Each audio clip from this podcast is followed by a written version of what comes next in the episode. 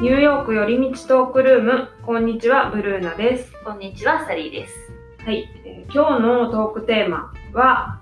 えーニューヨークでこんなところに住んでいます。とはいいうことで、はいえーどういう場所に住んでいるのかっていうのと、うんあとニューヨークの家のなんか感じとか、うん住み方の違い、うんえーと、ホームステイとかルームシェアとか、えーといろんなスタイルで住んでいる人がいると思うので、えーどんな住み方があるのかっていう話を3回目でしていきたいと思います。はい、よよろしくお願いしろましす。くお願いします。はい。まあ、いろんなトピックで話していこうと思うんですけど、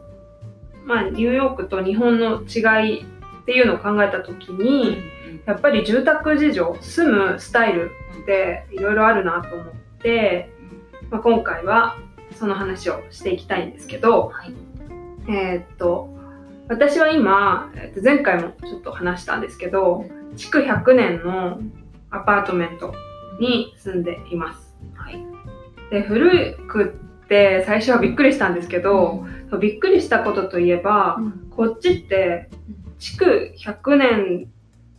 だと価値が上がるっていうふうに考える。節があるらしいんですよあー。古ければ古いほどそっていうことなんだ。そう、だから、や家賃が住めば住むほど上がってくんですよね。ああ、更新ありますか？更新あります。何年に1回だったかな1年ごとだったかな2年ごとだったか忘れたんですけど今ここが4年目5年目で、まあ、2回くらい更新してるので2回に2年に1回かなうん、でだんだん上がっていいってるのでへなんか日本本と全然違うなって思ってて、まあ、あとはキッチンがあのもう備え付けのものレンジがうんもう備え付けだったりとか冷蔵庫がもうついていたりとかして、うんそういうのは便利だなと思ったりとか、まあ、いろんな違いを感じてるんですけど、はいサリーさんは今、どんなスタイルで住んでいますか私は今ルームシェアで住んでますね。結構ニューヨークってルームシェアをしてる人が多いじゃないですか。遠い。結構学生の人とかはもうほとんどそうかもしれないっていうぐらい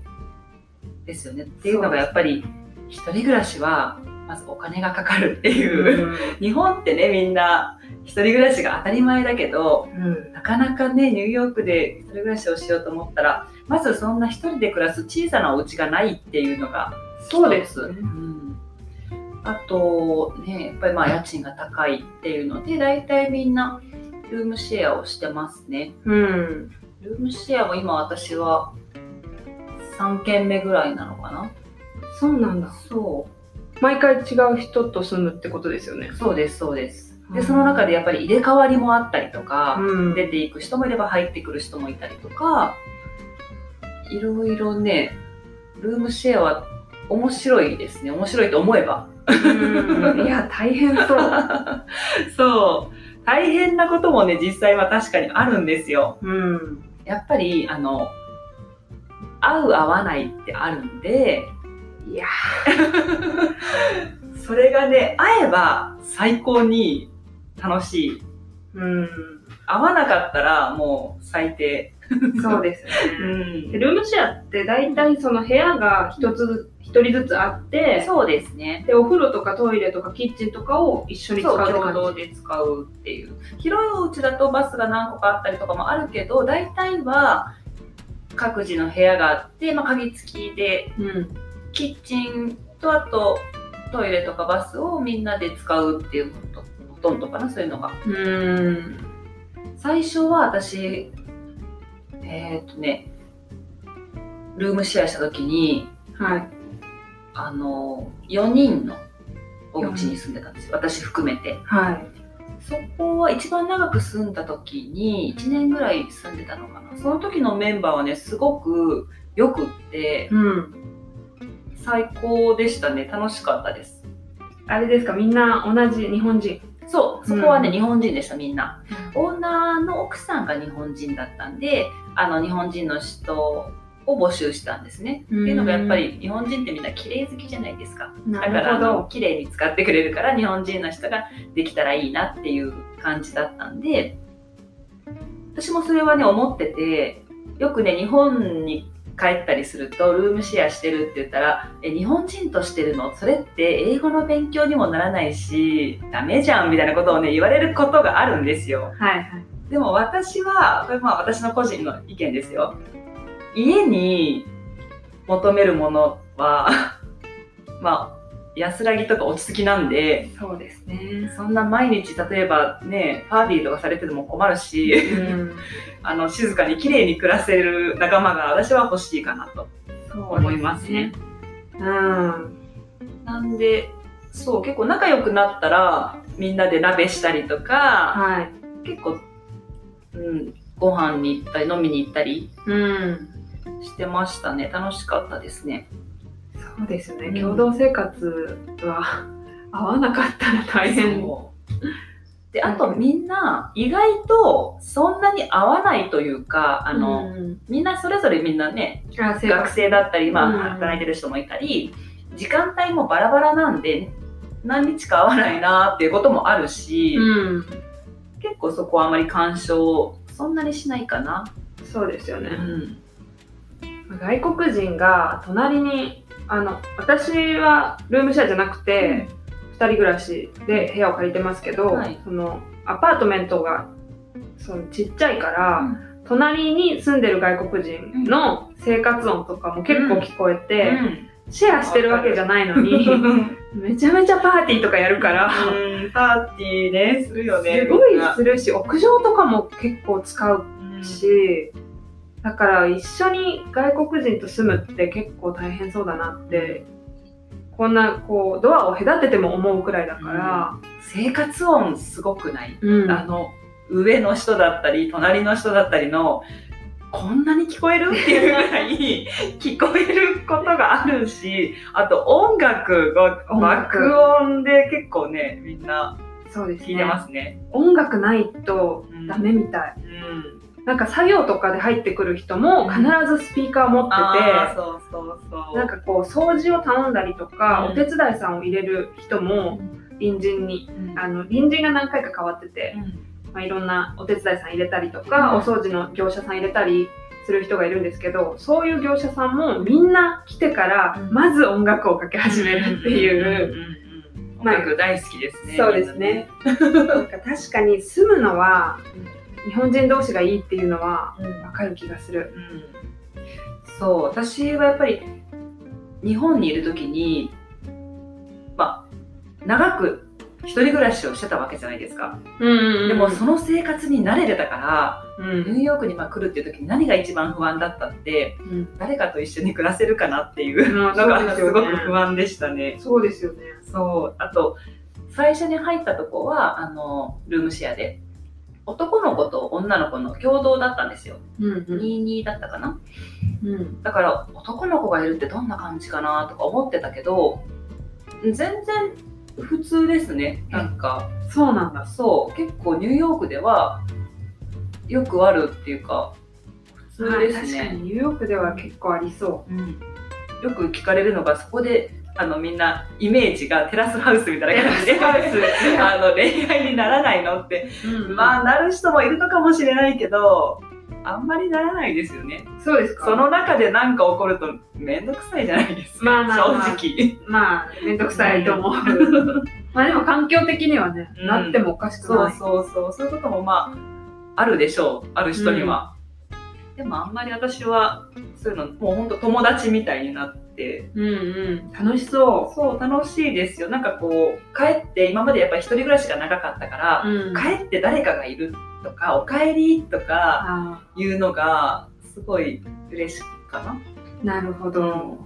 なんか、あの、サリーさんは、ニューヨークでホームステイもしてたことがあるって聞いたんですけど。そうです。ね1ヶ月半ですけど、うんホームステイ一番最初に来た時にあの私家を見て決めたかったんでうん。あの、最初に自分で借りるのはどうかなと思ってたんで一番最初は学校にお願いしてホームステイをしたんですよ、もうもう。それが2ヶ月の契約だったんですけどなんと私そこがもうすごく合わなくてはい。もうどうしても嫌で早く出てしまったというか、家出してしまったんですね、もう。 あじゃあ1ヶ月くらいとか。そう、1ヶ月半、それを早く切り上げて1ヶ月半近く行ったのかな。うんうんうん。で、も、本当にその日にもう今日出ますって言って出たぐらい、そうなんだ。 そう、そこがね、ちょっと、すごく嫌だったんですよ、私は。それは何何が嫌だったんですかえっ、とね、まず、家がすごく汚かった。うわぁ。そういうことあるんだ。そう。親子は、親子で住んでて、お母さんと娘、で、うんもう一人、ホームステイの女の子がいたんですよ。うーん。猫が2匹いたのかな。はい。でも、なんていうのまあ、合わないっていうのは、しょうがない部分があるじゃないですか。うんうん。もちろん育った環境も違うし、うん。それはしょうがないとしても、やっぱり、あの、キッチンとか、うん、水回りバスとかトイレとかが汚いのが私は本当に嫌でう、ん。もうあの無数の髪の毛とか見るたびに、 もうヒャーってなってたからで特に猫がいたからまたその猫の毛もすごいんです よえっていうのがあったりあとはねホームステイって大体朝と夜ご飯がついてるんですよー、えー、で、まあ、朝朝ごはんって言ってもそんなちゃんとしたのじゃなくて、まあ、みんなね時間もバラバラだしパンが置いてあったりとかしてそれを勝手に自分で食べるみたいなシリアルだったり、まあなんかなんでもいいですよねでそのご飯うんもホームステイの料金に入ってる、入ってます入ってまあすあはいである時パンがかびてたんですよああでホームマザーに言ったんですねうんこのパンもうかびてるよって言ったら、そこ だけを取って、あと、これは大丈夫だからって言われて、あー、ちょっと私はそのパンは食べないなっていう感じのこととか、このキッチンのテーブルの上に、このバナナの皮いつから置いてあるんだろうなとか。 いやーそれ良くないですねそう、でもそれがやっぱりすごくストレスだったから、うんうんもう学校に言って、もうでかいと。うんうんうんで、まあ他にもいろんなストレスが溜まることがあって、まあそういうことをいろいろ言ったら学校から、あなたなぜね、今までそれを言わなかったのってあ言われて、いや、日本人の気質として、なんか言ったら、一緒に住むのにちょっと気まずくなるかなとか、そういうところがまあ私もあって、ーうんうんまだ来たばっかりだし、うんうまくやっていこうと一応思ってたんで、なでるもほどもう我慢ならないと思った時に言ったら、早く言ってくれたら変えるとかね、はいあの、改善しなさいっていうふうに言えるのに、あの、早く言わないと何も私たち助けられ助けられないじゃないのと言われて、あ確かにそれはそうだなと。ー初めてその時に、あの、自分で伝えないと何も伝わらないっていうことを、うん一番最初になんかこうアメリカに来て思ったことだったかな。なるほどその学校が斡旋してるというか、そうです、そう学です。校に登録してるホームなんていうんですかねそのホームステイ先先受け入れ受け入みたいな感じですよねそうですね結構ビジネスライフでやってる人がすごく多くてニューヨークとか特にあああの日本のホームステイっていうとすごいもうウェルカムみたいな感じで、うんうんこう家族みたいな感じでね受け入れてくれるけど結構ねまあただ部屋を一つ貸すっていう感じの感じでしたねかニューヨークはビジネスライクなんそだう本当ビジネスでやってる人が多いなっていうそっかそっか私私のイメージその話聞いて、うんあの思い出すのは私の話なんですけど、私はオーストラリアに留学してた時にうんホームステイを初めてしはいて、はい同じようにその耐えられなくて1ヶ月で出たんですよ、やっぱりそれはでもその、まあ、同じく学校が斡旋してくれてたところで,、うんですごく渡航前に私の希望を細かく聞いてくれたんですよねいいじゃないですかで私はあのアメリカもオーストラリアも同じようなものだとその時は思っていて、うんとにかくその食べ物がう脂っこかったり、んボリュームがすごかったりして太るのが怖かったので、なんかこうなんか将来はモデルになりたいと思っているからとか言って、適当な嘘をついでて、あの健康志向の家にしてくださいって希望を出したんですよ。なるほど。そしたら、うんあの、有名な化粧品会社のディレクターさんのお家に、してくれてすごい。なんか食生活はすごく良かったんですけど、やっぱりニューヨークと違うのは、うもう、なんか完璧におもてなしされるような感じで整ってたんですよね。へビージネスライクとはちょっと真が真逆の感じだったから、私にとっては結構、こうちょっと荷が重くて、 逆に。えだから、あの、家を出たっていうのを思い出し全く逆て、ですね、じゃあ、そうでちすねょっと出た理由が。そう、だから、ニューヨークは確かに、その余っていることとか活用できることを、とにかくお金に変える意識が高いから、そういうホームステイ受け入れ先うん、に、まあ、たまたま当たっちゃったって感じなんですかね。で、ホームステイ先がいいっていう人もいれば、うんうん。私みたいにちょっと無理って思う人も、やっぱすごいはっきり分かれるんで、なる本当その受け入れ先によるというかね、うーん。感じかな。ご飯とかも、うん、まあ、ね、美味しくないって言ったら申し訳ないけど、うん。このせっかくのお肉をどうしてこんな味にするんだろうなって いつも思ってたし あとね一つ言われたのがね私ご飯作るの嫌いなのって言われたの怖い。 そんなのね知らないよって感じこっちからすると怖い。あじゃあそれで1ヶ月そうで出る時にうんもう次のその行き先をそう自分で決めてとりあえずその次のルームシェアの家が決まってたんだけど、まあ、そこまで私はもう待てないっていう思って、その合間の数週間の間だけちょっと曲がりっていうかねこちょうどいいとこが見つかったんですよ、安くて。うはいそこに少しだけ滞在しました。でそれはうん、そのなんて言うんだろうコンドミニアムみたいな そう、そこはね、あの、1日ごとで貸してたりとかして、すごい安かったんですよ。1日ね、22ドルぐらいだったから。そんなとこあるんそう、でも私はもう、どこでもいいから、とにかく早く出たかったっていうか、で、あと、ね、その1ヶ月とかいないから、そういうちょうどいいとこがないかなと思って探してたら、本当に運よくあって、まそこに滞在しましたね。そこもまあでも狭かったけど、うん別にまあ少しだからいっかっていう。うんうんで、そこで出会った女の子、そこに住んでた女の子がいて、そこで仲良くなって、今でもね、一緒にお出かけしたり、お仲良ーくやってます。ニューヨークの出会いですねね、そうそうそううーんでじゃあ何回か引っ越しをしながらっていう感じですね、そう。そうです。なんかそれでさっきあの最近サリーさん引っ越したって言ってたじゃないですか、うんうんうんで私はこっちに来てまだ引っ越しを経験したことがないので、で私は5階に住んでいて最上階なんですけど、うんエレベーターがないんですよ、うんうんだから引っ越しする時ってすっごく大変だろうなって思ってい大変だとて思重いソファーとかうん机とかどうやって下ろすんだろうと思ってうて、まあ、業者さんに頼むのが普通だっていうふうに聞いてはいるんですけど、うんさっきサリーさんの引っ越しを聞いた らなんかめちゃくちゃ身軽に引っ越しをしてるって聞いたんですけそど。うあの全部の引っ越し今まで4回今4件目だけど全部の引っ越しはウーバーでしました私はウ ーバーでするってどういうことウーバーでしかしたことないそというのがあの大きな荷物がないんですよ ベッドとかソファーとか机とかあのニューヨークのねそういうルームシェアのお家ってほとんどが家具付きなんですよねうん、家具付きじゃないお家もねありますけど、まあ、ルームシェアはほぼ家具付きかな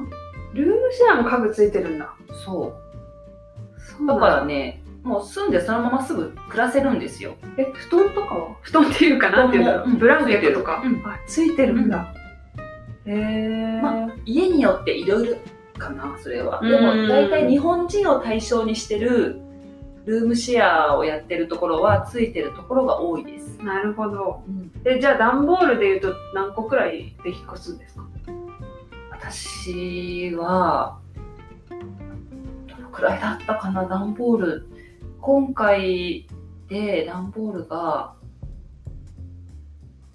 10個とかだったかなうんえそれでウーバーウーバーで1回でってことそうウーバーの大きいやつを頼む大んできすいよやつで かなり身軽ですねそ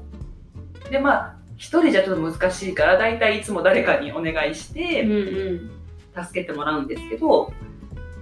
それで引っ越しができるし、あの、キッチンとかにもね、全部食器とかもついてるから、食器もついてるんだそう、すべて、もう、なんていうのそのまますぐ生活できちゃうかな。なるほどね。なんかいろんなエリアに住んできたっていうふうにも聞いたんですけど、エリアによって違うとかもありますかそうエリアによってニューヨークってねすごい街の感じが違うでしょうんうんうん。エリアによって。そうこの辺ってすごい私いいなと思うけどはい。ニューヨークらしうんうん、い感じのイメージ、多分皆さんが思ってるニューヨーク感ニューヨーク感がすごい出てるなと思うおしゃれな地域だなと思うけど、私は大体マンハッタンはねやっぱりちょっとお値段が高いのではい。今まではクイーンズとかブルックリンばっかりですねえ、ブルックリンってでも、うん最近家賃上がってませんかあそうブルックリンもいいエリアがねたたくさん。ん今あってうんうん。本当にまあ住む場所によるんだけど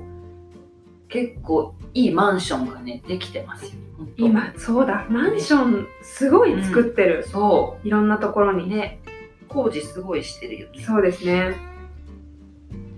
そうそうなんかブルックリンは、その、アーティスティックなうん古い感じが逆に価値が上がってるから、なんかおしゃれな人はブルックリンに住んでるっていうイメージで、どどんどんそういうエリアも確かにうん、ありますねエリア的な価値が上がっていっている感じ。あのウィリアムズバーグとかあの辺とかすごい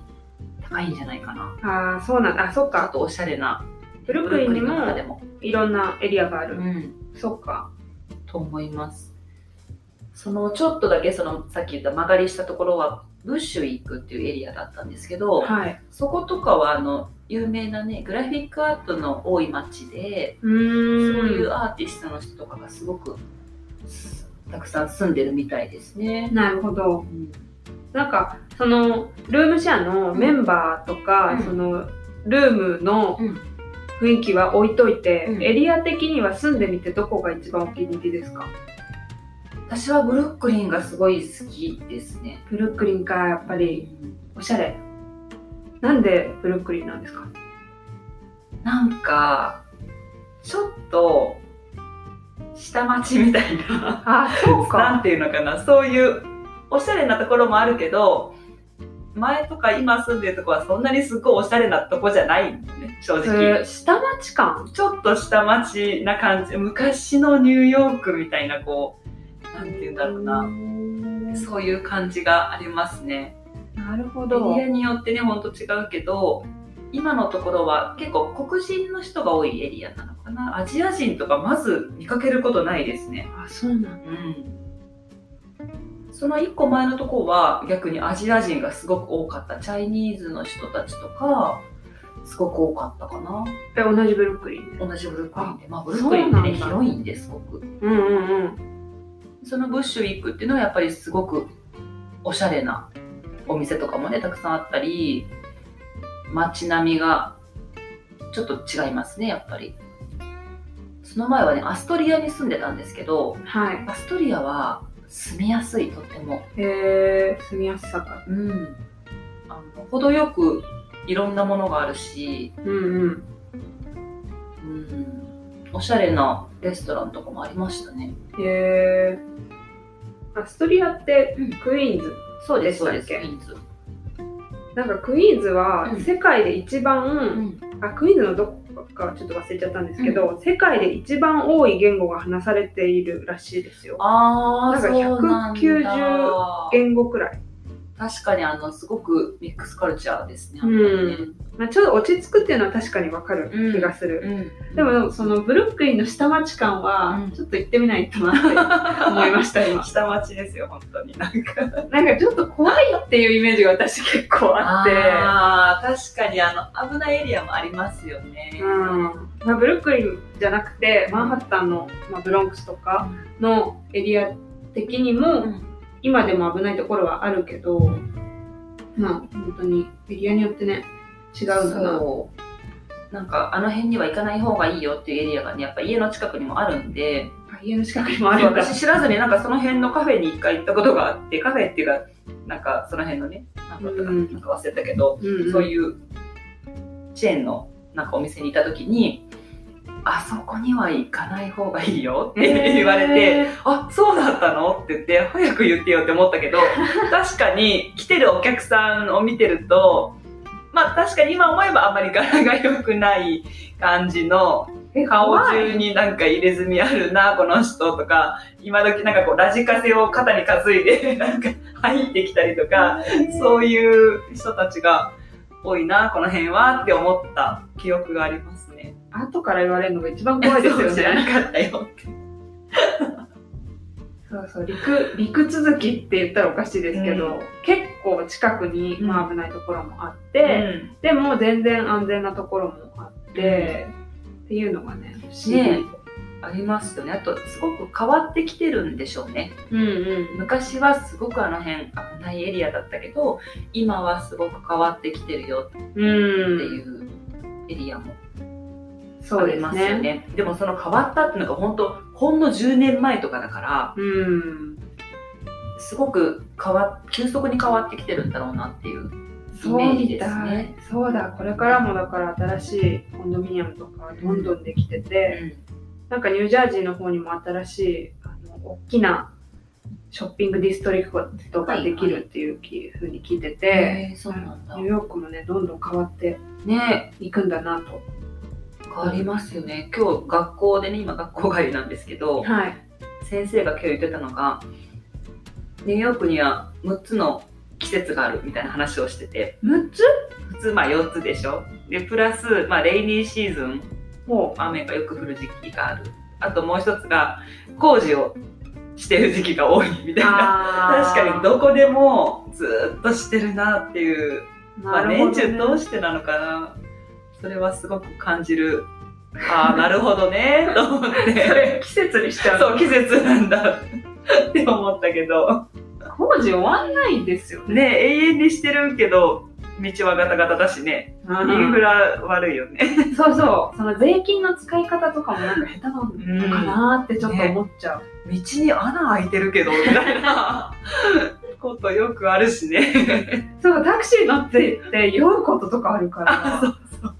が、ガタガタ、ガタガタ。本当によく来て思うのは、ヒールを履いて歩かなくなった。それ思う、ねもう無理、無理だよね。うんあんなガタガタ。ヒール履いてる人、ほとんどいないですよね、日常ヒ生活ール履いて歩けるのはもう車だけで移動できる人たちとか、それ、普通に地下鉄乗ってね、歩くって言ったら結構歩くじゃないですか、ニューヨークの街って。そうですね。だから、スニーカー率高くなり ました。高くなった。ね、ヒール捨てたもんな、私。うんヒール持ってても本当履かないし、たまに履くとね、もう疲れちゃって、あのガタガタ道を歩くのが。いや、そうですね。ね。あれ、そういえば、ちょっと、うんあの、 聞きたかったのが、うんうん家で靴履いてます履いてないです。あ、私はね、脱いでますね。そうなんだ。なんか、日本人だから、日本人だけのルームシェアだからっていうのもあるのかな。その家によってルールがいろいろあるんだけど、うん。私がその長く住んでたところはあの玄関で靴を脱いでくださいっていうルールだったんですよ。なるほどね。で後のところは今の家とかはアメリカ人なんでルームメイトがうんうん。自分の部屋まではあのキッチンとかでもえ、靴そをうなの履いてるあ、そうなんだ、やっぱり。まああとは私はスリッパ的なものを履いてキッチンとかいるけどあ、そうですうか。んあううちもその構造的に玄関がないから、うん、そう玄関がないよね、うんニューヨークの家って。なんかドアの下も隙間がないから、あのマットすら敷けないんうんうんですよ。うんだからみんなどうしてるんだろうなって思ってたけど、そっか、アメリカ人と住むと、スリッパ兼用とかにしてるんだ。うんそうちょっとびっくりです。そうだからもう一人のねルームメイトは部屋の中でどうしてるか知らないけどああ、はいはい。 私は自分の部屋は脱いでま なるほどす、ね。そんな感じかなという僕このうとちで。はい。まあちょっと話が尽きない感じだったそうだので、ねまあまたいつか話しましょうかた。はい。一旦締めましょうかね今日ははい。えっとこれからまた何か話してほしい、えーテーマやリクエストあとは質問などありましたらメールアドレスができたので、そちらまでよかったら送ってみてください。メールアドレスは